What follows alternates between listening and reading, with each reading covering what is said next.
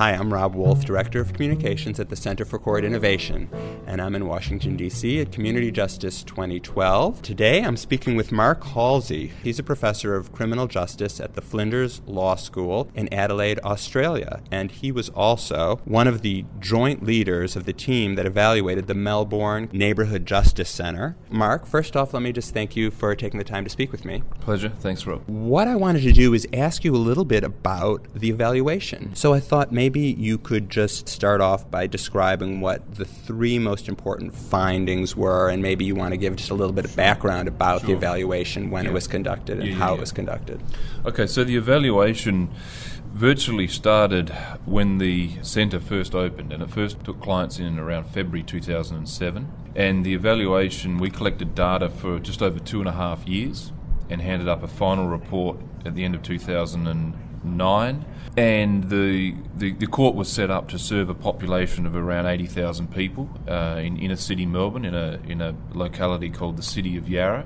Quite a mix of people who rate under the come under the banner of the lowest socio-economic index, indeed in the in the country. One report found, uh, with some very wealthy pockets of, of the population as well of the catchment area. In terms of your question around what were the three most significant findings, the first one is that I mean, in terms of just out and out kind of findings, in terms of was this thing a success, one of the things that we were charged with measuring was the degree of community participation. That has to be a big focus of a community justice centre, a neighbourhood justice centre.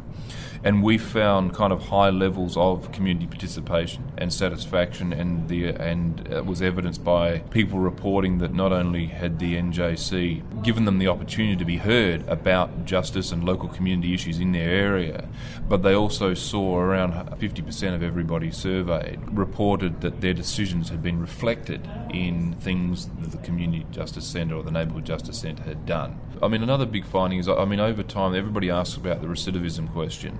Now, the court didn't just hear criminal matters, it, it sat as a children's court, it sat as a, a VCAT or the Victorian Civil Administrative Tribunal, heard, you know, like residential tenancy matters and so forth. It heard a wide range of matters.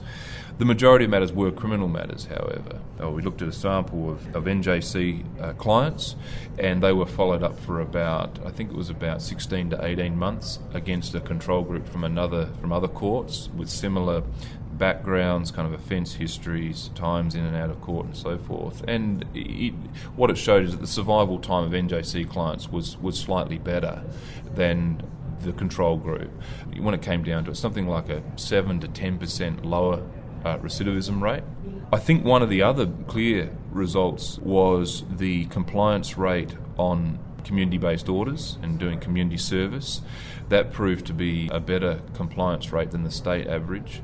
Let me ask you about something that you brought up in your presentation that I thought we could discuss briefly, and that was what happens in the courtroom in terms of who speaks. And you made a point that you found that beyond the attorneys, the prosecutor, and defense, other people, including the defendant, were much more likely to have an opportunity to speak and be heard yep. in the courtroom than in a conventional setting. And I wonder if you could just say a little more about that. Sure.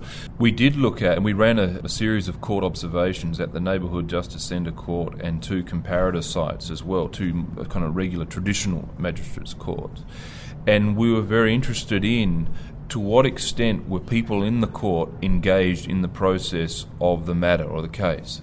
What was interesting was that defendants themselves were not only far more likely to be called on to speak, to be asked to speak by the magistrate, but they themselves would would would ask to speak in an unprompted way to the magistrate far more often than in other courts, which which to us, I guess, indicated a, a degree of trust or a, uh, you know a, a sense that what they wanted to say would be taken seriously and that, that they felt they could actually put their own views on the agenda, if you like. One of the other important things about the NJC court as opposed to other courts is the presence of other support people there. So if you're dealing with a clinician or a counsellor or whatever, with mental health, alcohol and drugs, financial counsellor, if they needed to be in court to either support or um, clarify things immediately for the magistrate, they were far more likely to be there and understand something about that person's situation, their history, where they need to go, etc., and where they're at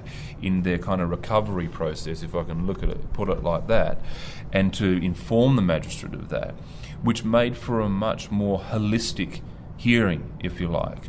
There was one other thing you mentioned that it was uh, absolutely fundamental. I think those were the words you used to to think about the way the magistrate is chosen, or in our case, usually the judge in the United States. I, I thought maybe you could just explain a little bit more about that. But I, it also raises for me the question: Does it become personality driven? And if the personality of the judge is so crucial, does that make it harder to say replicate in different settings? It does. Look, it does make it slightly more challenging because look, people are unique. But I think, I mean, they did, you know, exceptionally well in in um, appointing the magistrate that they did, and. I think one of the, the best things that they could do is, is to is to try and really kind of map what are the, the great strengths of that particular magistrate. Why does he work in that scenario? And so that when they go to fill that position again, that at least some of those features can be present. And I think, you know, it's been said here at the conference as well that, you know, you, you need someone that is willing to move away, if you like, from the kind of the moral condemnation script that, that kind of inhabits a lot of court kind of operations and that is willing to canvass some other kind of way of operating like the therapeutic justice uh, like you know procedural justice to actually kind of in a sense be willing to work with in individuals and work to understand the things that underpin their offending, if indeed they're before you as a criminal defendant. No one's irreplaceable. It's just a matter of going about the business of selecting someone very carefully and not thinking you can just slot someone in and they'll be overwhelmed by the climate and they'll just automatically change. There has to be some kind of kind of integration process there. So let me ask you one more question, Mark. Mm. What would you say are the three most critical factors to a community court success? Okay, so the things that we named, I think ultimately in the final report, were a single magistrate. So the magistrate gets to know basically everybody that comes before them and that can set up some kind of tangible relationship with them and, and the, the you know the monthly or, or however often the court reviews for, for specific people. Really important. The second thing is that it is really important to have a neighbourhood justice officer or a person that can act as the go between or liaise between the magistrate and the people who are trying to help clients in a more direct sense, you know, the clinical team and the other members of the, the larger support team, like financial counselling, homelessness, whatever. There needs to be that person so that you can maintain the independence of the magistrate in court and that they're not seen to be interfering in those other clinicians' roles. Would that parallel the role of the resource coordinator that we have in the community courts? I actually don't know the answer to that. It may well. But if it is someone that basically is in court the majority of time and knows what the magistrate is doing and knows what other aspects of the centre are doing for particular clients who are in the court, then that would be right. So yeah, that sounds that sounds right. pretty parallel.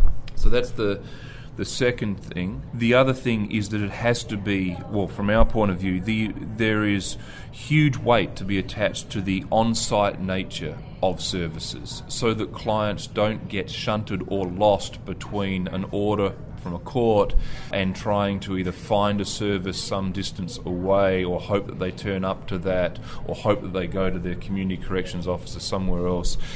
Well, great. Thanks so much, Mark. It's a pleasure, Rob. I'm really happy to be here. I've been speaking with Mark Halsey, who is a professor of criminal justice at the Flinders Law School in Adelaide, Australia. We've been talking about what he learned uh, as one of the joint leaders of the team that evaluated the Melbourne Neighbourhood Justice Centre. Thanks, Rob. Can I just also um, acknowledge the uh, other members of the team, and that's Professor David Bamford from Flinders University, Dr. Stuart Ross from University of Melbourne, and we also had assistance from um, firms such as PricewaterhouseCoopers, who did a cost benefit analysis for us, and the Social Research Centre of North Melbourne, and um, the Brotherhood of St Laurence, based in Collingwood in Melbourne. I'm Rob Wolf, Director of Communications at the Center for Court Innovation. If you want to hear more of our podcasts, you can visit our website at www.courtinnovation.org.